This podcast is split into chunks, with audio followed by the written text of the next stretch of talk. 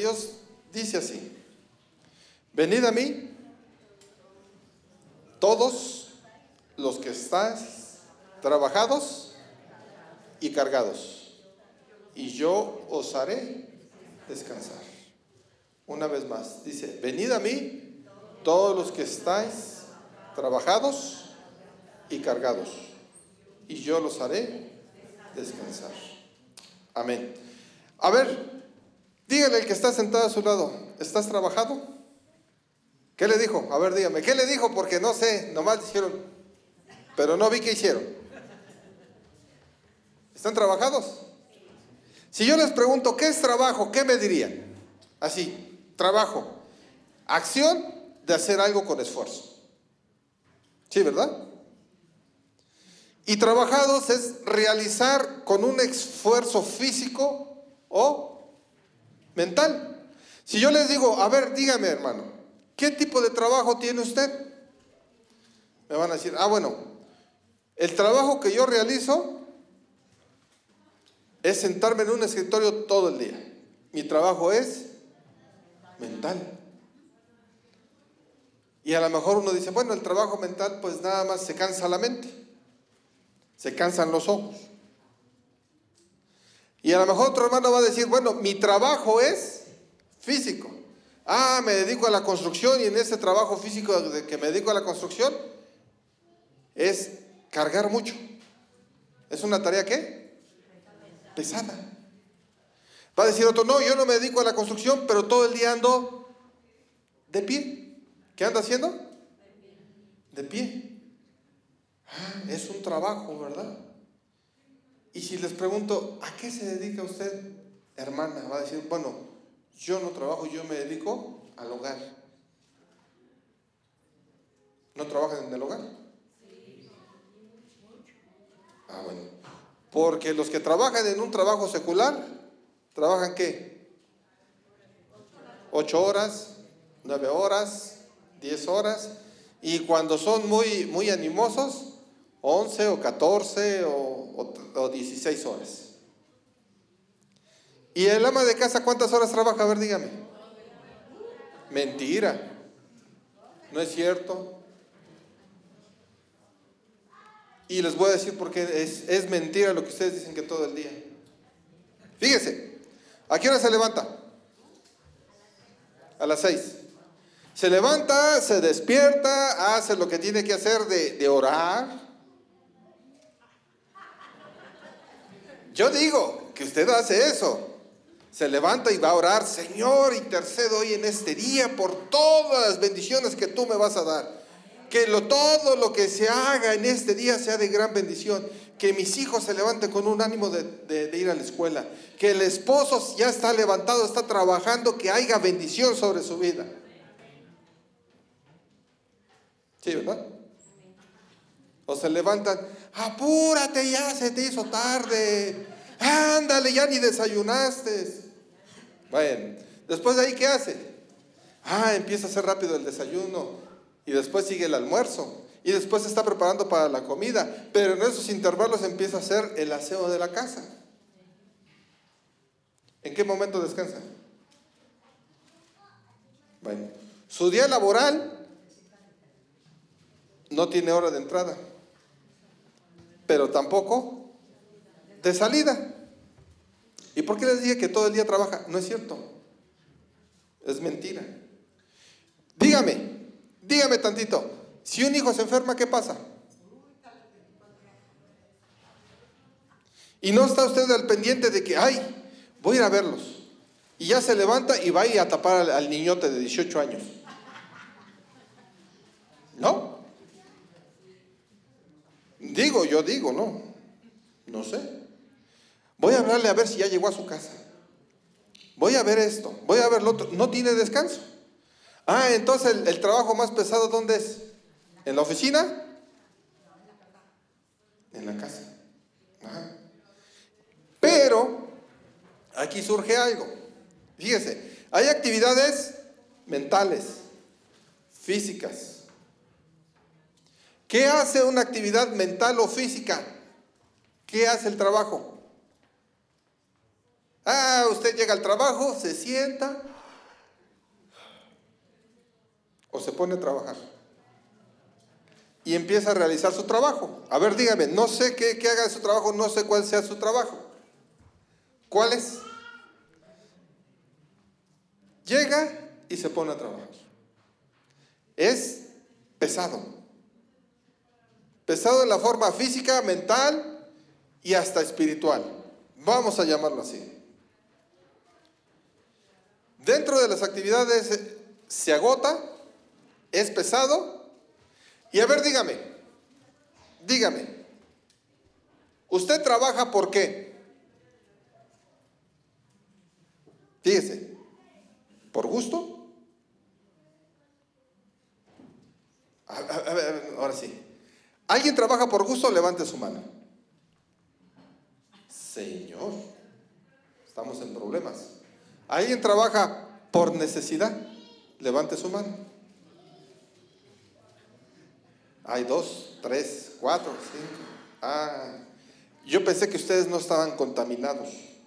Allá en la iglesia, allá en Morelos, en el Samaritano, es una iglesia de cascada. ¿Sí sabe por qué? ¿Cómo es una cascada? Baja una, baja otra y les pregunto uno y empieza uno por acá. Y luego el otro por acá. Y ya total, cuando se acaba, todos levantaron la mano. A ver, volvemos otra vez. La pregunta, ¿alguien trabaja por gusto? Nadie. Muy bien. ¿Alguien trabaja por necesidad? Ah, ya, ya no fue cascada, ya no se contaminaron. Qué bueno. Entonces trabaja por necesidad. Muy bien. Y si usted trabaja por necesidad, entonces entra al libro de Génesis capítulo 1, versículo, no, perdón, capítulo 1, no, capítulo 3, versículo 17, donde dice que el hombre va a qué? ¿Con el sudor de su frente? No, con el sudor de su rostro. Va a recibir el pan. Y dice, y que espinos y cardos en las manos tendrá. ¿Cómo acaban sus manos después de un día de trabajo? A ver, amas de casa, cuando no traen guantes, ¿cómo acaban sus manos? Los varones, ¿cómo acaban las manos? ¿Sí? A ver, enséñeme sus manos, ¿cómo están? Ah, abatidas, cansadas, dolidas, trabajadas. Muy bien, muchas gracias, bájenla. Ahora, todo aquel que trabaja, fíjese, todo aquel que trabaja con, por lo de Génesis, trabaja por una necesidad. ¿Sí? ¿Necesidad de qué? De alimento. ¿Necesidad de qué? De vestido. ¿Necesidad de qué? Del teléfono, de la luz, del internet, de la tele, de la deuda que acaba de hacer ahora con el buen qué. ¿Y qué compró? Compré lavadora, televisión, compré refrigerador, compré colchones, compré casa, compré... ¿Qué compró? Entonces no tiene deuda. Bueno, qué bueno. Trabaja por necesidad. Muy bien. Bueno, Digo yo muy bien, pero eso está muy mal. Fíjese, cuando yo tenía alrededor de unos 17 años, me tocó ir a trabajar a un puesto donde vendíamos carnitas. Me invitaron y, este, y fui. ¿Por, ¿Por qué? Por necesidad. Y empecé a trabajar ahí. Lo que no me gustaba era que tenía que llegar a las 5 de la mañana. ¿A qué horas? A las 5. Eh, lo que me gustaba era salir porque salía a las 3. Lo que me gustaba más es cuando me decía, ¿qué quieres desayunar? Lo que quieras. Está la barbacoa, te esperas a las carnitas, vamos a los tamales, vamos a esto. Ay, sí, me daba gusto. ¿Sí? Era un trabajo pesado porque había que llegar a limpiar la carne, había que preparar el sancocho, o sea, el chicharrón, había que preparar este, toda la carne. Hasta ahí vamos bien, ¿verdad? Y ahí en ese trabajo conocí a una persona. Era un contador. Y dentro de las pláticas, les digo por esto, dentro de la plática me dice, bueno, ¿y tú qué estás haciendo? Le dije, bueno, yo estoy estudiando, pero te veo aquí trabajando fines de semana. Sí, por la necesidad. Ah, ¿Por la qué?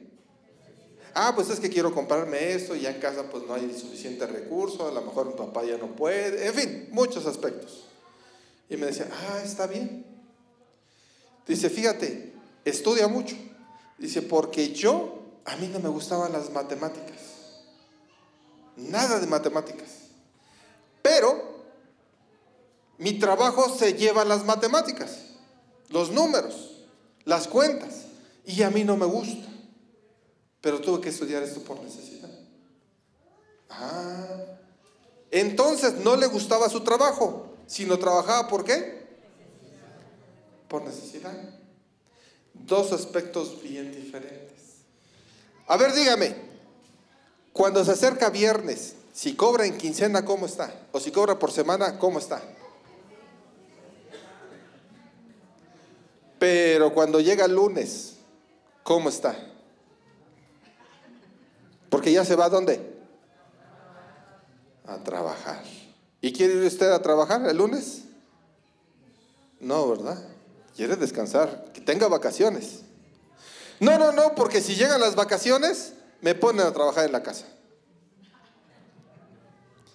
Tengo un conocido, fíjese, tengo un conocido, él es eléctrico automotriz y tiene su taller. No se lo recomiendo, no, no se lo recomiendo, porque hace cada cosa que mejor no. Pero sí lo conozco de hace muchos años. Y yo lo veía que había los, los fines de semana, los días festivos. Y luego pasaba y le decía, ¿qué pasó? ¿Cómo va? ¿Si hay trabajo? No, no hay nada. Y no hay nada. Y sentado. Antes no había celulares, leyendo el periódico, rascándose, cabeceando. ¿Y qué haces? Nada. Y un día se me ocurre decirle, oye, ¿y por qué no te quedas en tu casa? Si no sacaste nada, si no estás haciendo nada, ¿por qué no te quedas en tu casa? No, dice, ¿cómo voy a quedar en mi casa? Si llego a mi casa y desde que me levanto hasta que me acuesto, me ponen a hacer cosas. Entonces a él no le gustaba estar en casa, se iba a trabajar y trabajaba días festivos. Pero usted no es así, ¿verdad? Usted sí quiere estar en su casa, aunque lo pongan a trabajar. No vayan a decir, aunque. Bueno, ¿A qué voy con esto? Fíjense que el trabajo, el que tiene gusto de trabajar, no lo hace como carga, lo hace de una forma diferente. El que no tiene, más bien el que trabaja por necesidad, se levanta a fuerzas, sale a fuerzas. Llega con su cara, ¿cómo era su cara? A ver, descríbanme cómo era la cara cuando llegan los lunes a trabajar. No, esa no, esa es de los viernes. ¿O sí? Ándale. Oiga, ¿y cómo está? Bien. ¿Cómo le fue el fin de semana? Bien. ¿Y cómo está su principio? Mal. Tengo que trabajar mucho. Todo lo que no se hizo el fin de semana tengo que hacer yo. ¿Y ya se está qué? Quejando. Ah. Eso es el trabajo. Pero ustedes no están en esta condición. O son trabajadores o son trabajosos. A ver, díganme. ¿Qué son? Ah, son trabajadores. Entonces, tanto trabajan en su casa como trabajan en, su trabajo. ¿Sí, verdad? ¿Y en la iglesia trabajarán? Hoy, esa opción no estaba, sí estaba. ¿Cómo dice la palabra? No dejéis de congregarnos como todos.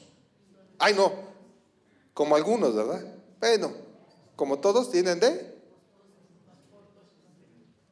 Si están cargados, perdón, si están trabajados, ya no vienen a la iglesia. A ver, ¿cuántos de los que están aquí presentes se dedica a trabajar por su propia cuenta, que tenga un negocio. Uno, dos, tres. Nada más. Gracias. Los demás no tienen negocio. ¿Trabajan para qué? Para alguna empresa o, un tipo de negocio, pero no son sus propios patrones. Híjole, está difícil. Porque el que, el que tiene su propio negocio es difícil. Es bien pesado. Fíjese, hace muchos años trabajé yo en el servicio público. Era servidor público de autotransporte en modalidad de servicio público. ¿Y eso qué es, pastor? Taxi, para que me entiendan. Pero sí, si les digo, es que era taxista, van a decir, ah, pero ya al decir, ah, era servidor de, un servicio público, ah, caray, ya se oye diferente, ¿verdad? Ah, bueno. ¿Qué quiere decir esto?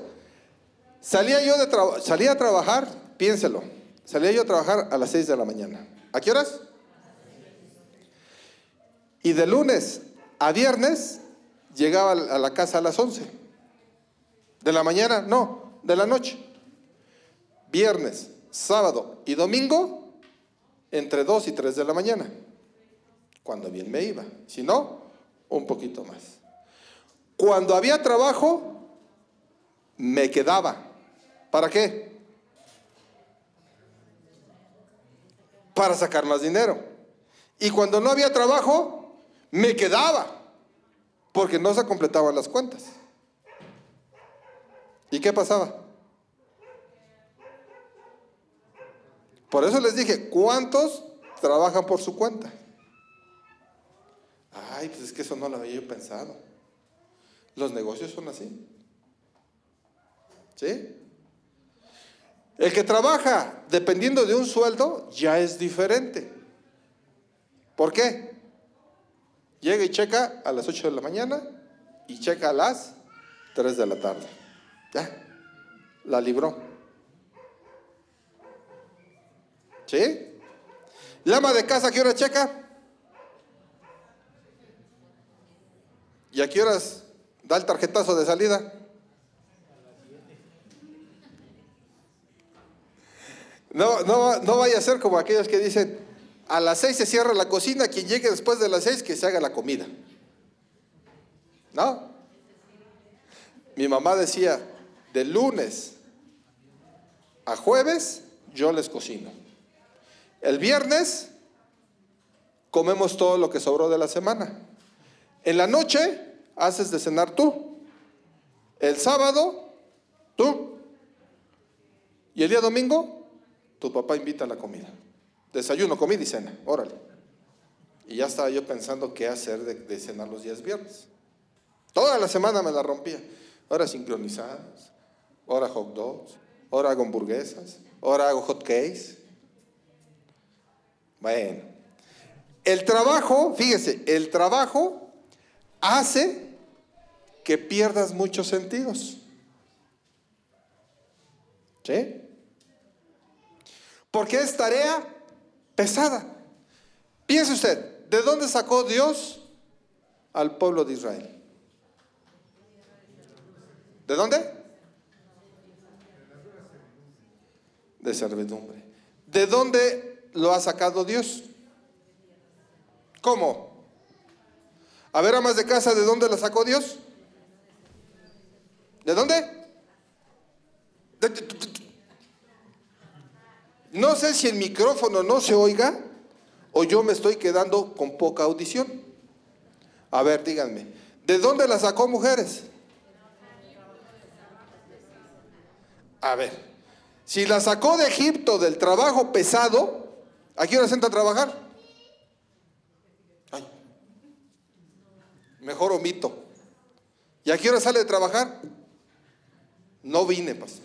Hoy no vine. Si la sacó de las tareas pesadas, ¿por qué cocina? ¿Por qué plancha? ¿Por qué barre? ¿Por qué trapea?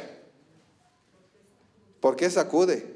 ¿Por qué tiene que cambiar todo desde que son cortinas, sábanas, cobijas, lavar la ropa, lavar todo? A ver, dígame, ¿lo sacó de tareas pesadas? Dios sí, pero usted no. ¿Cómo?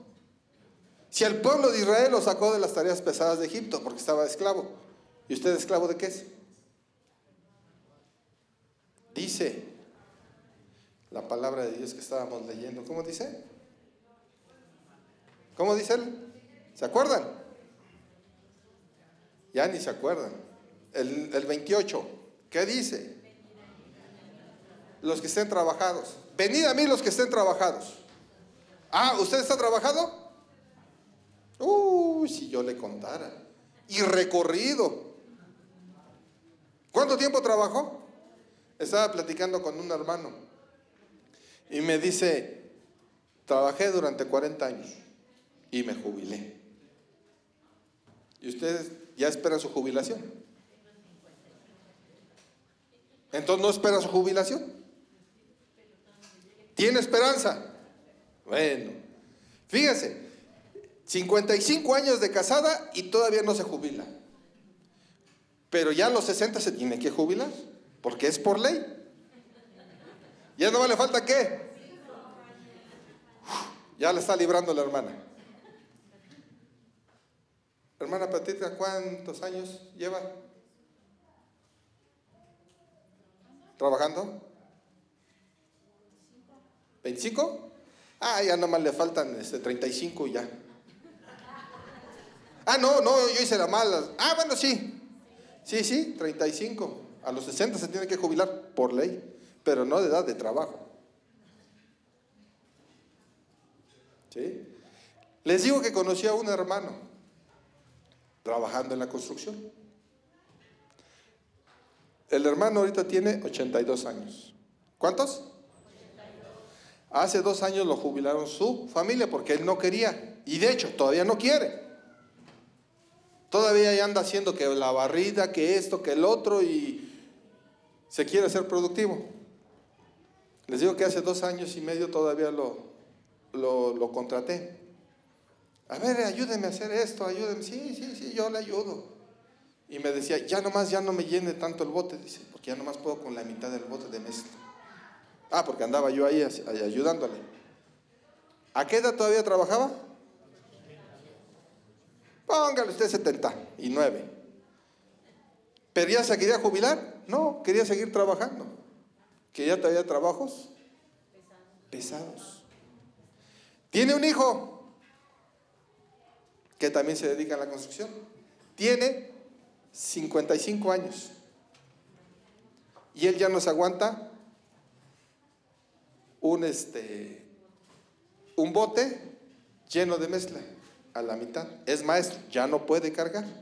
Pero su papá todavía se echaba medios botes. Trabajos pesados. Y tiene los hijos. Este, este, esta persona tiene hijos. Andan alrededor de los 18, 22, 25 años. Tampoco pueden cargar pesado. Se vayan a herniar. ¿Sí lo vamos entendiendo? A ver, no vamos a hablar ahorita de la generación X. ¿Sí sabe qué es la generación X? ¿Sí o sabe o no? Nomás me está diciendo, eh. No. La generación X nació de los 65, del 1965 a 1980, 80 y tantos. Una generación antes, otra generación antes, son los más aguantadores. Ahorita ya las nuevas generaciones son de cristal. ¿Saben por qué de cristal? ¿Por qué? Porque se rompen. Ah, yo pensé porque se la pasaban todo el día peinándose en el espejo. No, ¿verdad? Son generaciones de cristal. Ya no pueden hacer tareas pesadas. Dios los sacó de Egipto. Pero usted no. Usted es generación X. ¿O no? Bueno, ¿a qué voy con esto? ¿Cómo trabaja usted? ¿Con ánimo? ¿Con deseo? ¿Y el otro era qué? ¿Por qué? ¿Por qué? ¿Por qué trabaja usted? Pues por necesidad. ¿Cuántas veces le tenemos que decir? Es que lo quiero escuchar. Todavía no les oigo bien. Si trabaja por necesidad, ¿qué pasa? Trabajo pesado, agotador. Trabajo cansado. Hay una, hay una hermana allá, en Cristo, tiene su propio negocio. Y en estas fechas se ponía bien gustosa porque llegaba mucho trabajo, mucho trabajo a su, a, su, a su negocio. Porque le decía, Dios, mándame trabajo. Dame mucho trabajo. Que el trabajo abunde. ¿Y qué creen que hacía Dios? Le daba mucho trabajo. No tenía tiempo de sentarse, no tenía tiempo de desayunar, no tenía tiempo de comer. Entraba a las 9 de la mañana y salía a las 9 de la noche. Y al momento de hacer sus balances, sus cuentas, salía. Y ella aprendió que a Dios no hay que pedirle qué. Y ahora ya no llega a las 9 de la mañana, ya no sale a las 9 de la noche, ya tiene tiempo de comida. ¿Y sus ganancias? Son diferentes. ¿Por qué? Porque ya compró su casa, más bien su terreno, está haciendo su casa, está remodelando, está haciendo varias cosas. Pero ya, ya supo pedirle a Dios trabajo. El trabajo, fíjese. ¿Cuántos trabajan? Ahora sí, ya sí. ¿Y cómo pone su cara de? ¿Trabajan qué? A ver, ¿cuál era esta cara? De los viernes. ¿Y esta? Pero esta es trabajo porque me gusta trabajar. Trabajo en lo que a mí me gusta. ¿Y esta? Trabajo por necesidad, pero no me gusta este trabajo. Hay otra hermana, fíjese, hay otra hermana, es licenciada, ay, se me fue el nombre del título, va relacionado a las computadoras, a enlaces, no es ingeniera, es licenciada. ¿Cómo se llama esa profesión? En informático, en sistemas. Entró a trabajar, en un trabajo, en otro trabajo, en otro trabajo. Y en el último sale despedida ella y su esposo por recorte de personal. Y empezamos a orar, Señor, mándales de acuerdo a, a su corazón, fin, empezamos a orar por ellos. Y de repente me dice, y es que no puede conseguir trabajo a mi esposo. Vamos a seguir orando. Dice, fíjese que, que fuimos y vio porque él es contador. Fue y vio un trabajo, va y entrega los papeles. Y le dice, oye, ¿qué crees que ahí vi que al ladito estaban solicitando gente? Y ella, ¿cuándo empiezas a trabajar? Pues si quiere, si quiere vengo ahí después. No, no, no, mañana o ahorita quédate de una vez para empezarte a enseñar. Dice, pastor, yo no conozco nada de piezas mecánicas, yo no conozco nada de refaccionar, yo no, mi trabajo es capturar, ver sistemas y esto y lo otro. ¿Y ahora qué hago?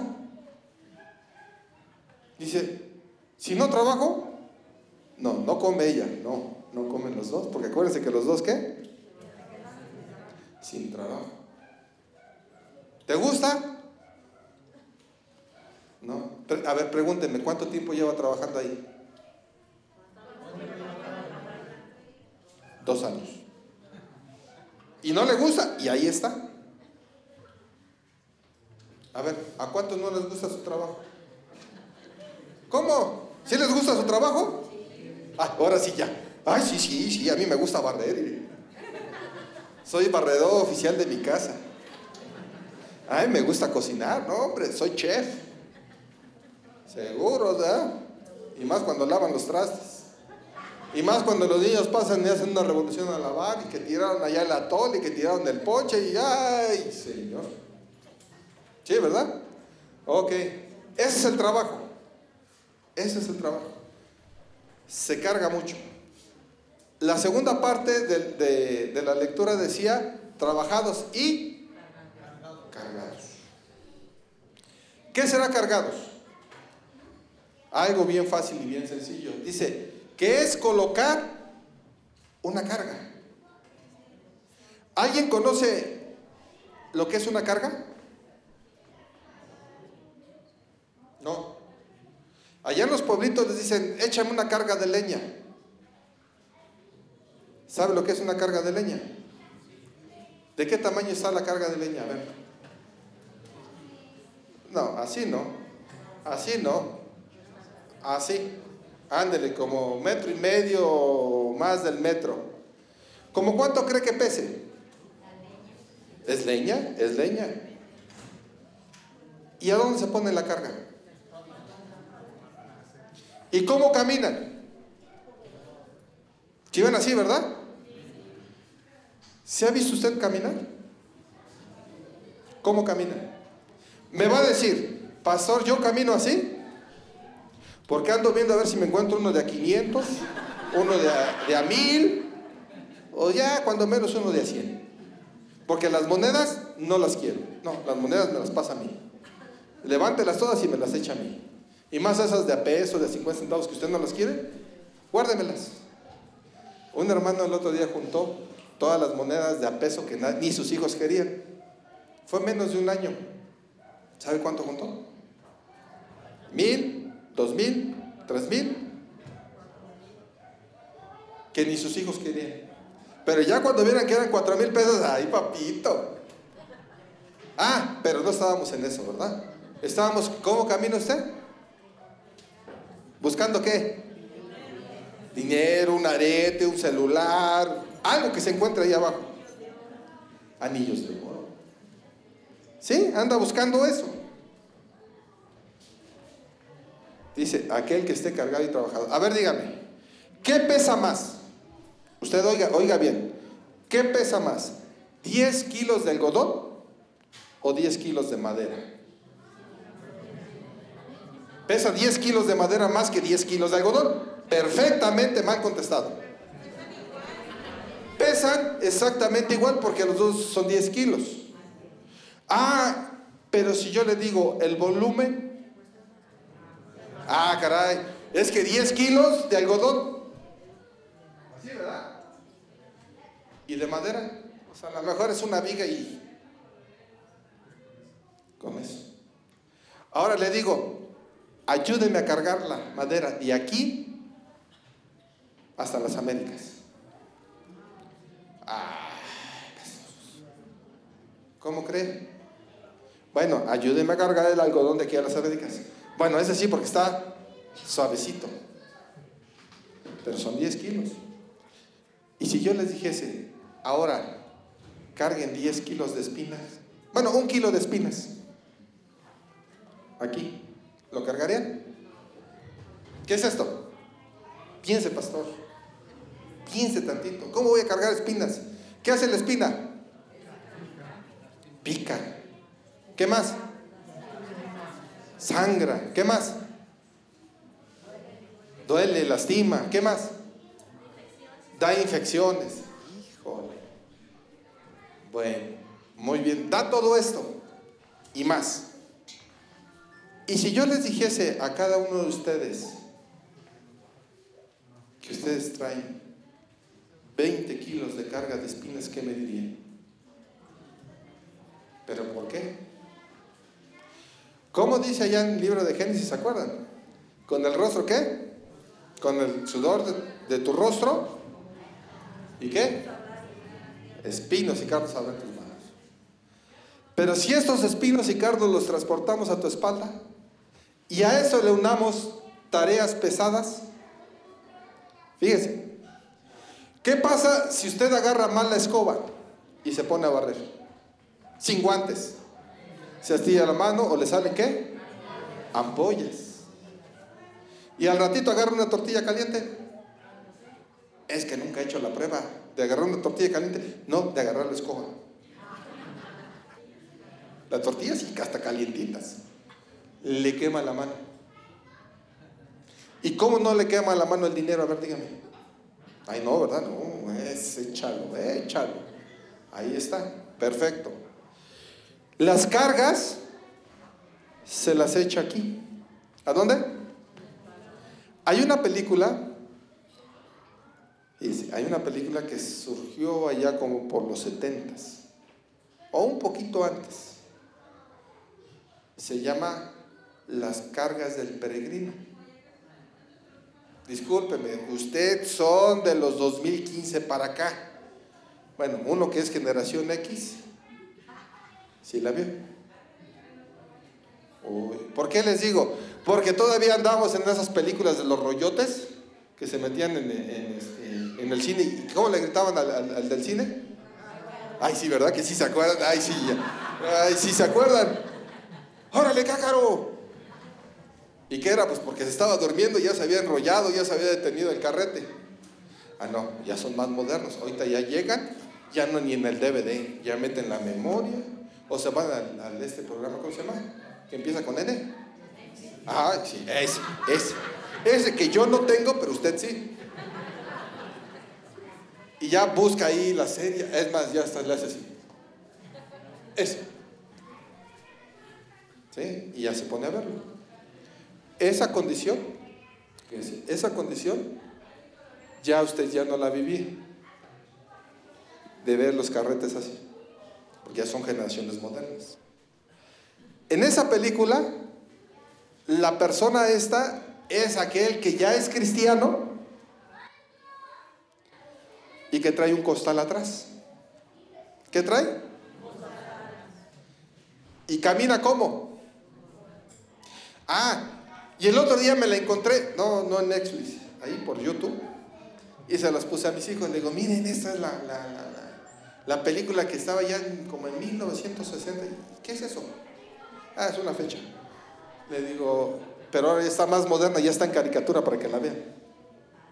Ah, y la empezaron a ver. Y trae un costalote, no era el viejo del costal, ¿eh? Un costalote, pero parecido al viejo del costal. Los mayores van a saber quién es el viejo del costal. Los más chavos ya no saben. A ver, dígame hermana, ¿quién es el viejo del costal? Ay, ahora, ya no saben. No les decía su, mamá, si no te portas bien, te echo con el viejo del costal. Ah, no. ¿Con quién? Con el ropavejero. ¿Por qué? Porque traía un montón de cosas ahí. ¿Qué trae usted en ese costal? Nada. Que sea suyo. Usted no trae nada que sea suyo. ¿Qué es suyo? Ni el trabajo porque no le gusta. Pero fíjese, la carga es colocar una carga sobre otra carga. Cargar es lo que transportan los hombros, cosas pesadas. ¿Alguien conoce los aguantadores? Un palo que se atravesaba, ¿en dónde? En los hombros. Y bajaba dos pedacitos de alambre, dos pedacitos, bueno, en aquel tiempo no era alambre ni cadena, eran dos cordones de lazo y se ponían dos cubetas o dos botes. Principalmente iban por agua y los cargaban. A mí también me tocó, y, ¿para qué les digo dónde me tocó? Pero les voy a contar rápidamente. Eh, mi papá siempre se dio a la tarea de, enseñarnos los lugares. Y había una familia que, que, este, que, convivíamos con ella y estaba en la parte de Puebla y Tulancingo, en Hidalgo. El pueblito se llama así bien, bien, bien, este, bien americano, Honey. ¿Cómo se llama? Honey. Pero es una palabra este, en idioma, en lenguaje, en este, en dialecto. No, no honey este, americano, que es miel o algo así, no. Y nos llevaba allá. Era una casita que tenía su granero arriba donde echaban todo el maíz y allá nos tocaba dormir. Su cocina era en el piso y le echaban leña y ahí cocinaban. El baño era, no había. Busca cualquier árbol, porque era bosque, busca cualquier árbol y ahí.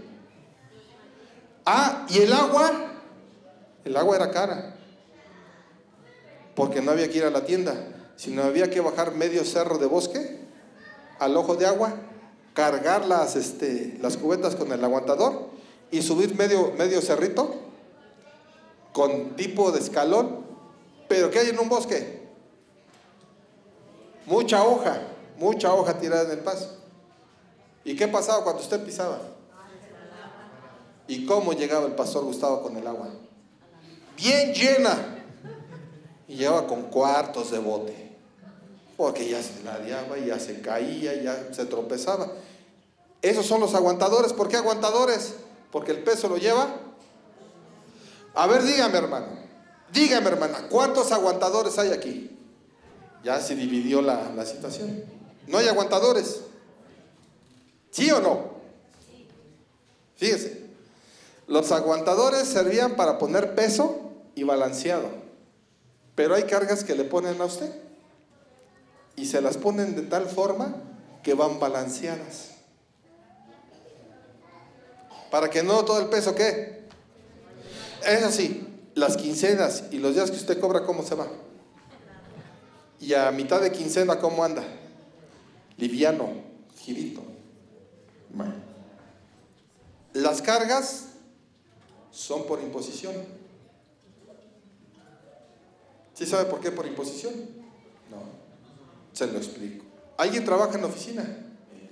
Llegan y le dicen, tienes que checar este, este, papel, que tiene que traer este procedimiento, esto, esto, esto, estos números deben de coordinar, esto así, así, así.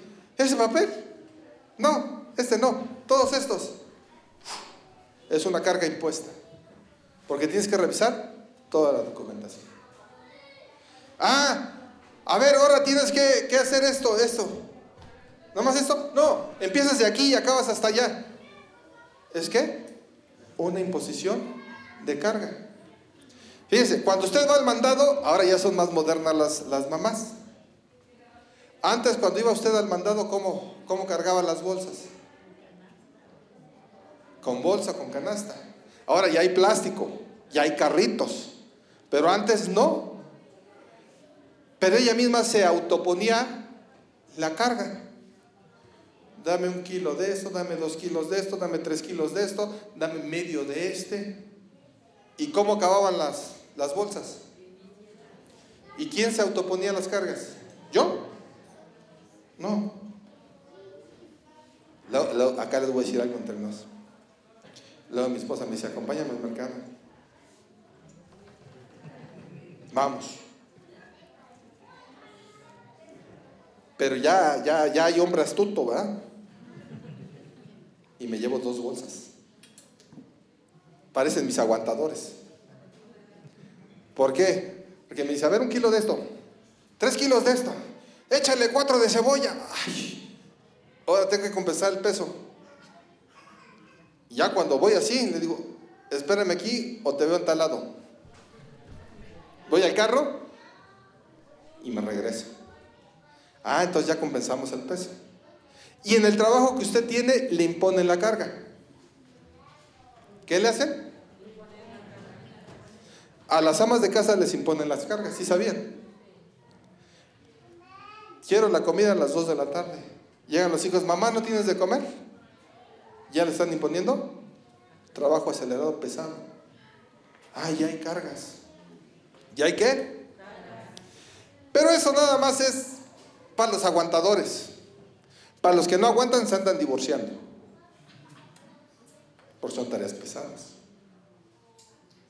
Fíjese, bíblicamente es responsabilidad y tristeza es una carga. ¿Cuántos tendrían cargas de tristeza? No, ¿verdad?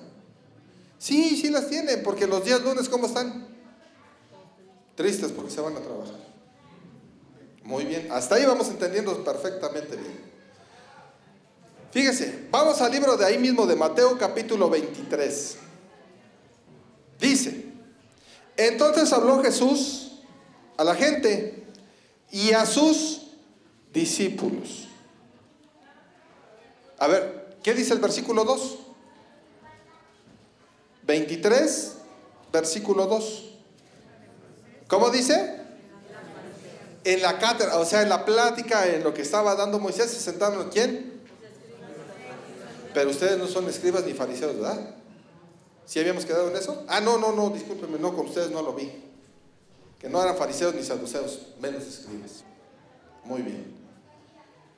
Dice, versículo 3, así que todo, ¿lo que qué?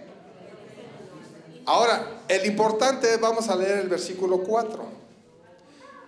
Dice, porque atan cargas pesadas y bien fáciles de llevar. Ah, no, ya no alcancé a ver. Difíciles. ¿Qué le atan a usted? Y fáciles de llevar. Entonces vamos a decir que a usted le ataron 20 kilos de espinas. ¿Sí? ¿Es fácil? Pesado y difícil. Dice, porque atan cargas pesadas y difíciles de llevar y las ponen sobre, ya la libraron mujeres, sobre los hombros de los hombres, pero ellos qué? No quieren, pero las tienen que mover. ¿Usted tiene tareas pesadas y las tiene que mover? ¿Por qué? ¿Por qué las tiene que mover? Primera, porque si no las muevo, nadie las hace. Segunda, soy el único que está capacitado técnicamente para realizarlas. ¿Sí?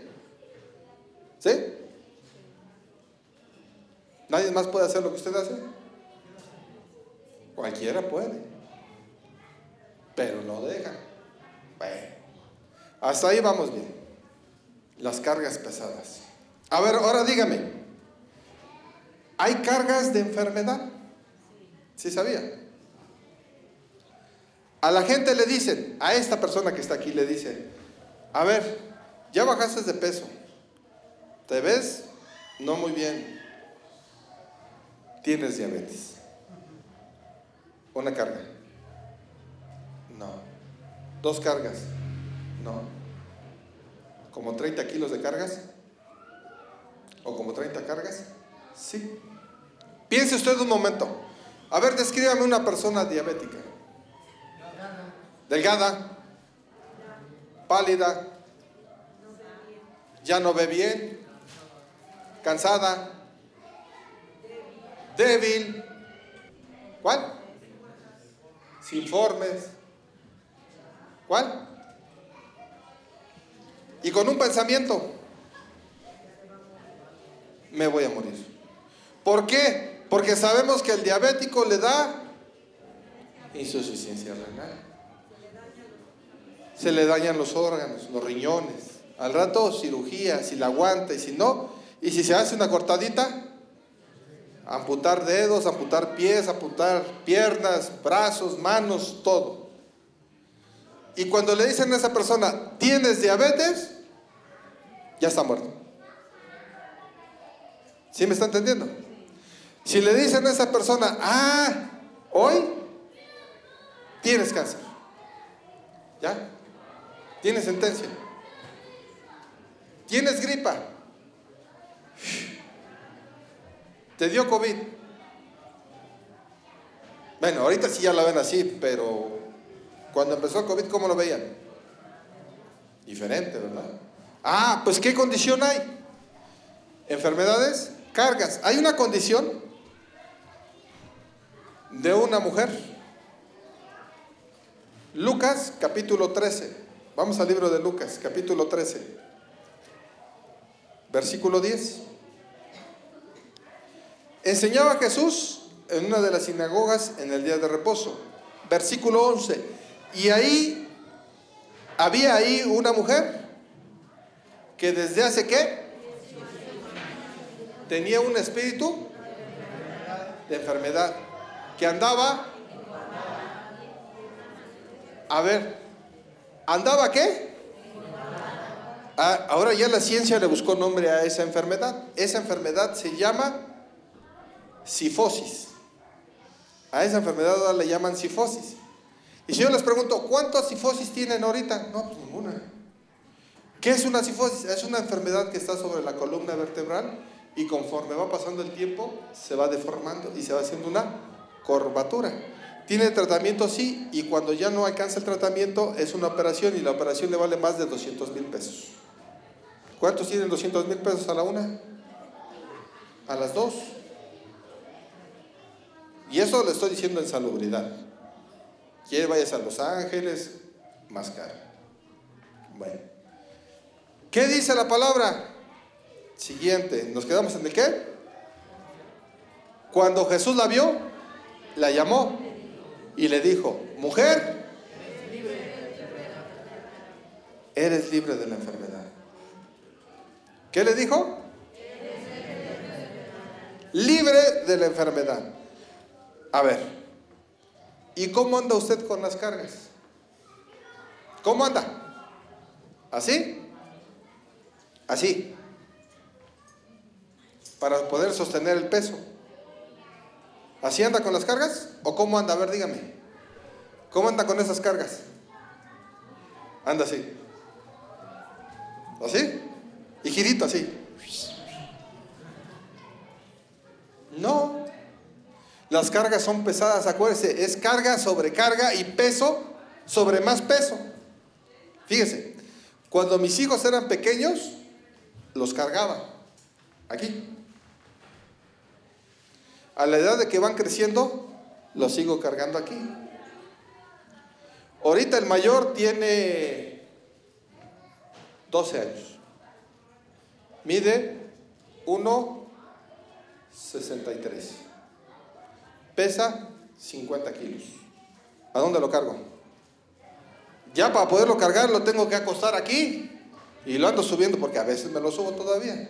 Mire. Pero ya bajo y bajo. Ay. Sí lo cargo. El otro chiquito tiene 10 años, pesa treinta y tantos kilos y mide como uno, uno veintitantos, uno treinta y tantos.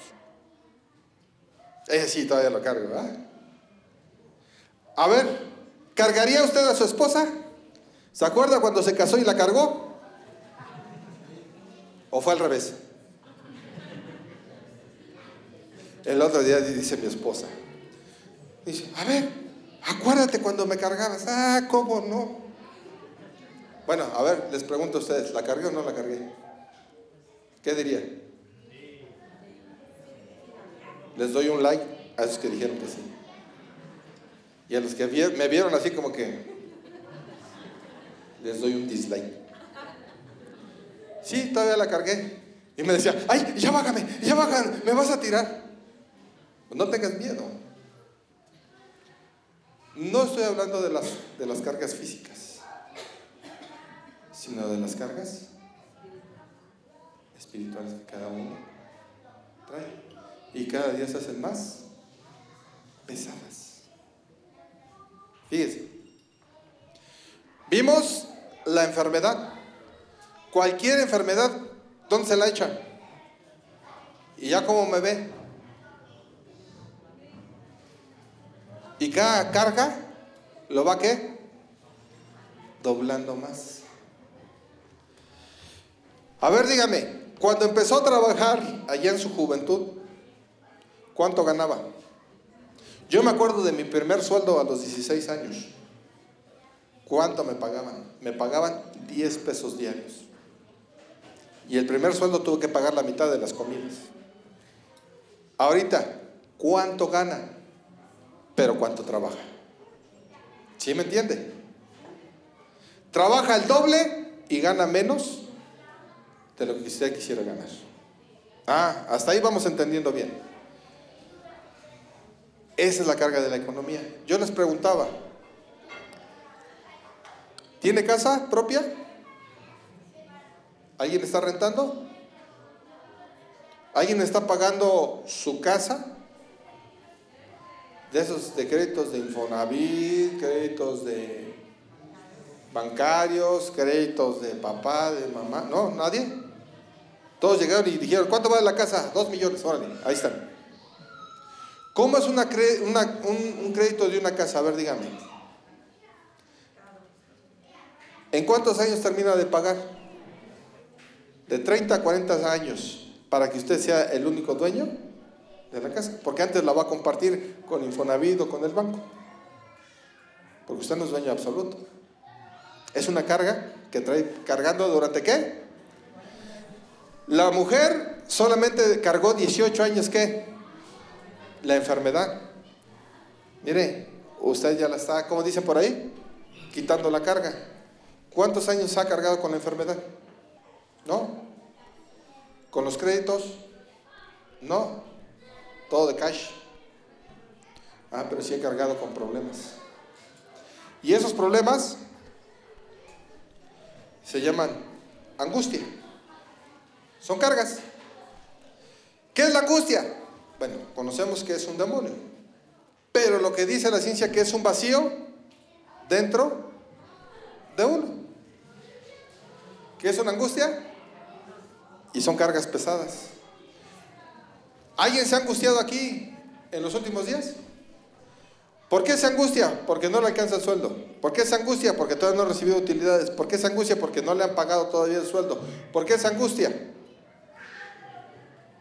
Porque no le alcanzó para la comida. ¿Por qué esa angustia? Porque le pidieron y no le alcanzó. ¿Por qué esa angustia? Porque fue a la tienda y se le olvidó el monedero. ¿Sí? ¿Alguien se ha angustiado últimamente? Ah, entonces es una carga. Fíjese, la conciencia. ¿Dónde está la conciencia? Aquí adentro. ¿A dónde usted adquirió conciencia? La Biblia habla de que es inocencia, conciencia. Bueno, ahí lo dejamos. No les voy a dar las administraciones que hay en la Biblia. ¿Cuál es la inocencia? Cuando Adán y Eva estaban qué? en el huerto. Cuando un niño nace. ¿La conciencia dónde la adquiere? Sí, crece. Pero ¿a qué edad tiene conciencia? A ver, un niño pequeño de seis meses, ¿tiene conciencia? ¿Un niño pequeño de tres años tiene conciencia? ¿Un niño pequeño de diez años tiene conciencia? Ah, pues me regreso. ¿De ocho años? de cuatro, me dicen por allá. Ya en cuatro ya tienen conciencia. Porque saben cómo decirle, papá, cómprame esto. No tengo. Y saben que si se portan bien, el papá o la mamá doblan las manitas y van y lo compran. Ah, ya hay conciencia. La conciencia es la noción del bien y el mal. ¿Es qué? ¿Sabe que está bien o sabe que está mal? ¿Usted ya tiene conciencia? ¿Y todo lo que hace usted lo hace bien o lo hace mal? Ya está dividida. Ah, entonces sí tiene conciencia. Sabe que está mal, pero lo hace. ¿Cómo? Sí, cuando va a la tienda y le dan un cambio de más, sabe que está mal si se lo trae, pero lo hace. Ay, nadie dijo, no, yo no, yo voy y lo regreso. A ver, ¿cuántos de ustedes se quedaría con un cambio que no es suyo? Levante la mano. Ay, no, pues me evidencio, ¿verdad? Usted sí. ¿Cuántos regresarían ese cambio? Ahora le voy a decir. Dice que si el ladrón es hallado en pleno hurto, tres tantos, cuatro tantos, hasta siete tantos, más lo que se robó. Porque es robo. Tenemos eh, una iglesia allá en los Altos de Morelos. Y decían los hermanos, se dedican a, la siembra de, cultivo de, plantas, de, árboles frutales, aguacate, bueno, en fin. Y decían, es que llegan y nos extraen el producto. O sea, se robaban el aguacate, las ciruelas, las zarzas, las guayabas, todo lo que ellos sembraban. Pues fuimos, oramos, pedimos, clamamos. Es que todavía nos siguen a ver. Y empezamos a ver. Ah, le digo, ¿usted ha robado? No, yo no robo. Desde que conocí a Dios, yo no robo. Vamos a ver. Y si se le antoja una fruta del árbol frutal que tiene su vecino, ¿va y la compra? No. Aquí la costumbre del pueblo es, llego, tomo, me la como, las que yo quiera y no pago. Eso se llama robo. Y si el ladrón es hallado, ¿qué?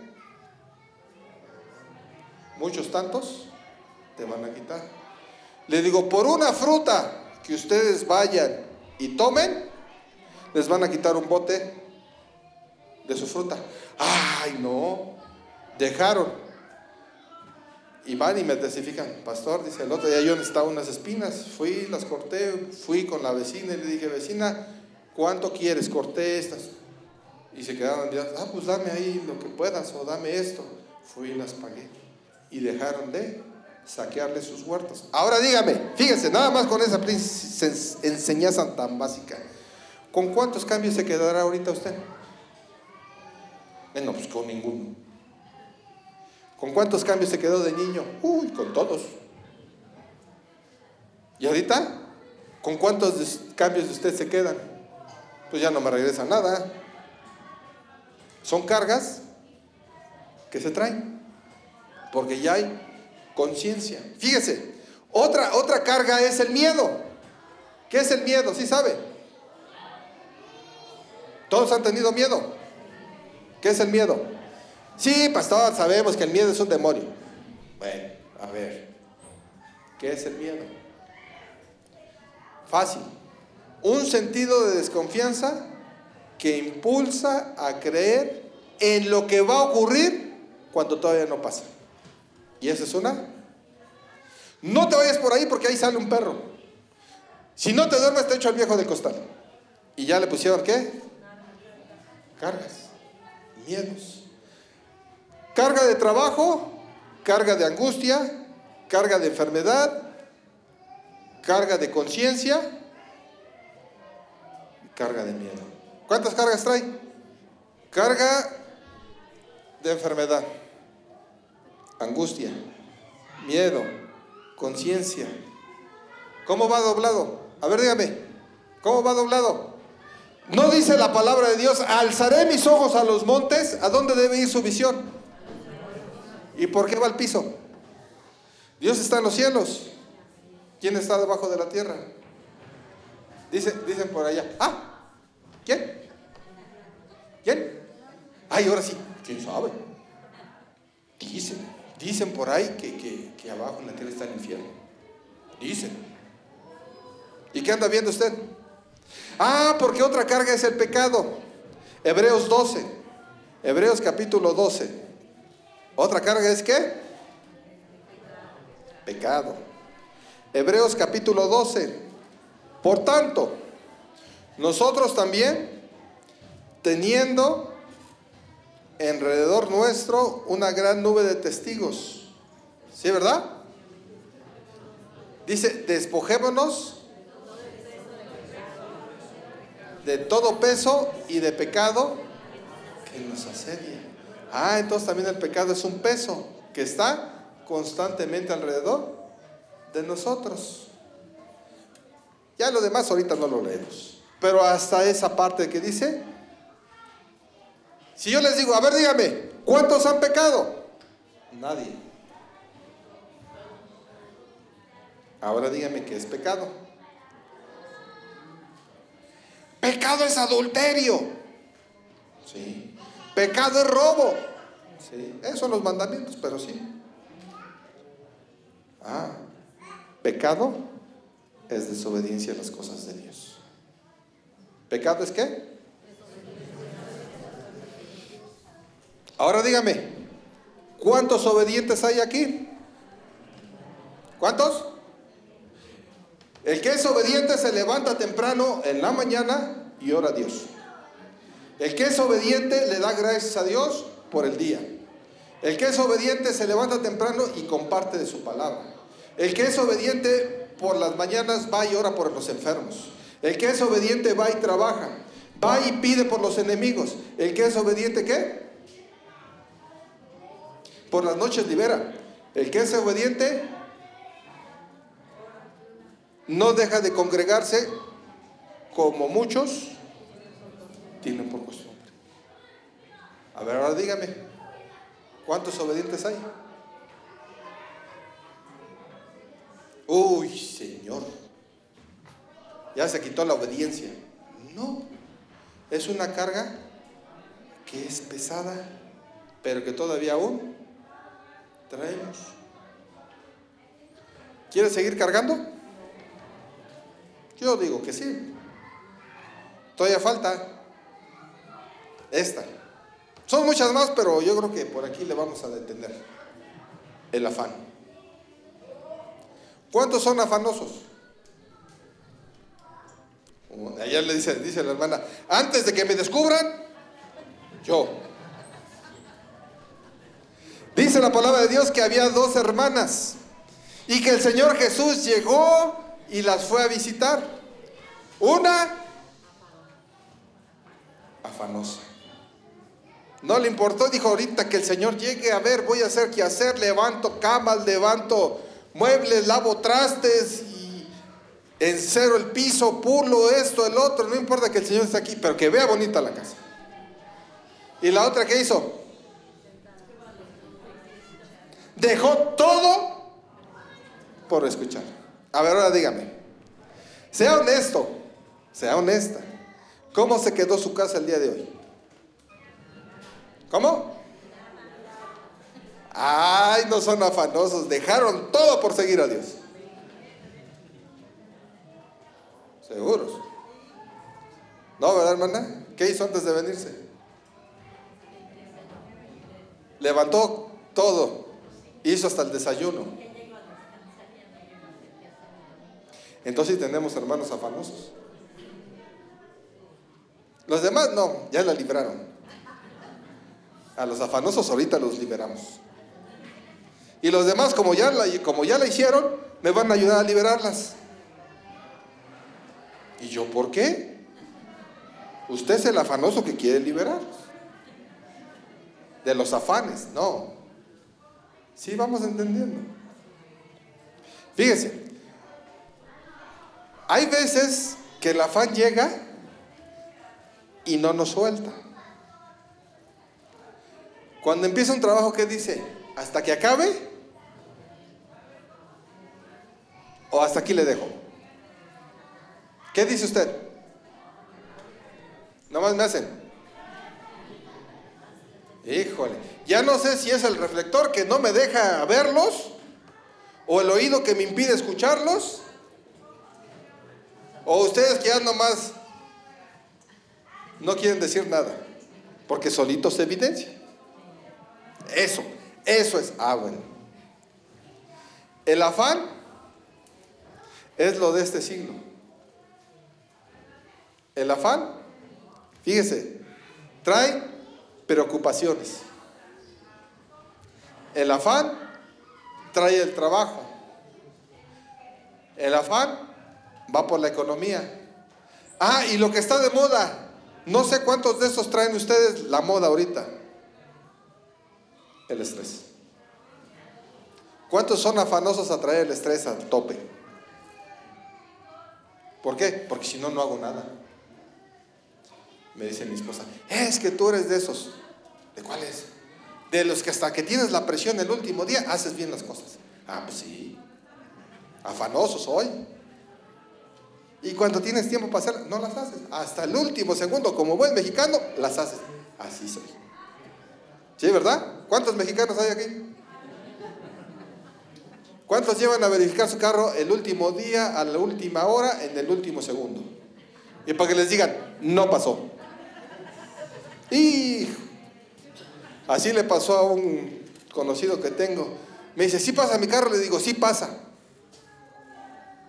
y se lo lleva al verificentro.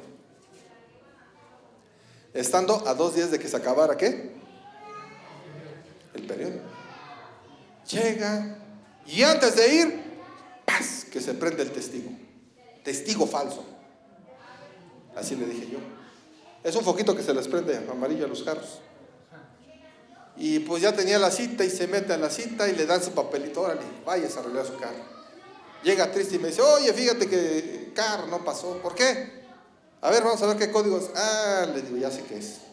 Le digo, podemos hacer dos cosas. Una, le echamos este líquido y lo traes trabajando todo el día hasta que se te acabe el tanque de gas. O dos, le hacemos, le hacemos unas cosas y ya pasa. ¿Qué cree que me dijo? Le hacemos unas cosas. Ah, perfecto. A ver, deja sacar la herramienta, le quitamos los sensores, los lavamos, pusimos, borramos memoria llévatelo, pero ya. ya no me habló. O sea, quiere decir que sí pasó. Pero se afanó hasta el último momento y en el último momento le dijeron, no pasa. ¿Cuántos afanosos hay así? Ustedes son americanos, ¿verdad? ¿O son mexicanos? Ay, no, y soy de KTP. No es el último momento, es el último segundo. Así soy de afanoso. Pero usted no se debe de considerar así porque ya trae cuántas cargas. Pues no que no cargaba. Imagínese si la conciencia, el miedo, el, estrés, el, este, la enfermedad son espinas y cardos, ¿cómo está su peso? ¿Sabe qué? Yo creo que hasta ahí le dejamos y se va con su peso. ¿Por qué no? Ya cargaron 18 años como la mujer enferma. Pues que no sean otros 18 años más, para que sean 36 y ya les falte poco para jubilarse. Ya son 36, les faltan 14, 24 años para jubilarse, luego, luego. Ya les falta menos que cuando empezaron, ¿no? ¿Quieres sacar? ¿Las cargas? ¿O se las quiere seguir trayendo? Ah, porque todavía nos falta una. Acuérdese, todos los que estén cargados y trabajados. No vayan a ser ustedes como allá en las iglesias anteriores o, ah, bueno, no voy a decir qué iglesias. Que decían, cuando vengas a la casa de Dios, deja tus problemas allá afuera. Aquí ven a alabar a Dios. Deja tu enfermedad afuera, aquí no vengas a sufrir, aquí vienes a gozar la presencia de Dios. Cuando vengas mal, quédate allá afuera. ¿Cuál era el problema? Que cuando salías, le decías enfermedad, tristeza, problemas. Ahorita que no me ven, me voy a llevar esta que no es mía. No, ¿verdad? Cargas que no son suyas, no agarra, sí. Sí, sí las agarra. Que usted es bien buena gente. Se lleva todo lo que no es suyo. Sí, también. Cargas. Pesadas, pero Dios ha sacado de la esclavitud. Pero como aquel peregrino, todavía tenemos unas cargas que tenemos que dejar. Si quiere dejarlas, ¿cuántas? ¿Una o dos? No, no podemos. No estamos en oferta. O sea una o sean dos, máximo. A ver. A ver, porque acá no me entienden, pero los de acá son bien entendidos. ¿Cuántas cargas van a dejar? ¿Una o dos? Pero ¿por qué todas si no traían cargas? No estaban cansados, no estaban trabajados, no estaban cargados, no traían nada, andaban ligeritos como, como una pluma en el, en el viento. Pero las cargas pesan. A ver, tóquese aquí el hombro así ligeramente. ¿Cómo lo siente? Si lo siente aguadito, ahorita me ayuda. Pero si lo siente pesado, ahí se queda. ¿Cómo lo siente? Ay, sí, bien duro, pastor. Es de cemento. Ah, porque esos, que se sienten cemento ya traen sus aguantadores. Ya más que más peso, ya son bien reaguantadores. Se aguantan. Cargas más pesadas. ¿Quieren traer más cargas más pesadas? Les puedo seguir diciendo más cargas. No, ya con esas. ¿Quiere sacarlas? ¿Sí quiere? Pero no, ¿sabe qué? Mejor no. Nos vemos dentro de ocho días. No, ¿qué cree? Mejor en 15 años. ¿Por qué? Porque 15 años me tardé en llegar. ¿No? Otros 15 años. Para que sea el doble o el triple o el cuádruple o el 15 por 10. ¿Quieres soltarlas?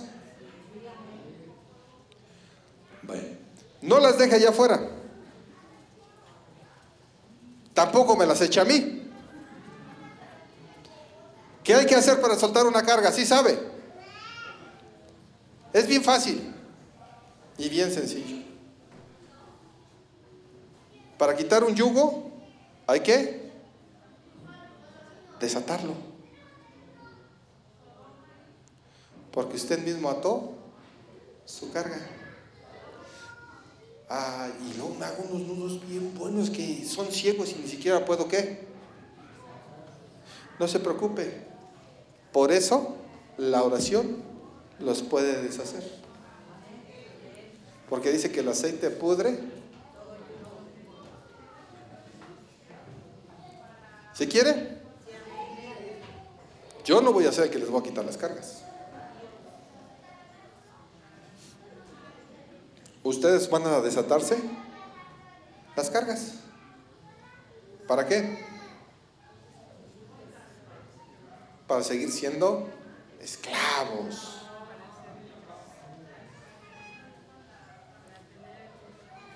para tener la libertad, que se quite la opresión y que se quite todo trabajo y toda carga. Y al final vemos el último punto. ¿Sí? Dice, venid a mí todos los que estén cargados y trabajados. ¿A quién tenemos que ir? Al Señor Jesús. ¿Qué le va a decir? Fácil. Señor Jesús, en esta hora, como está establecido en tu palabra, vengo a ti. Tú eres el único que puedes quitarme esta carga. Tú eres el único que puedes desatarme este peso. Quitarme estas espinas. Quitarme esta conciencia. Quitarme este pecado, quitarme este miedo, esta ansiedad, este quebranto, quitarme todo el peso trae. Empieza a hablar, empieza a decirle, Señor Jesús, en esta hora, tú eres el único que puede quitar todo peso, todo yugo.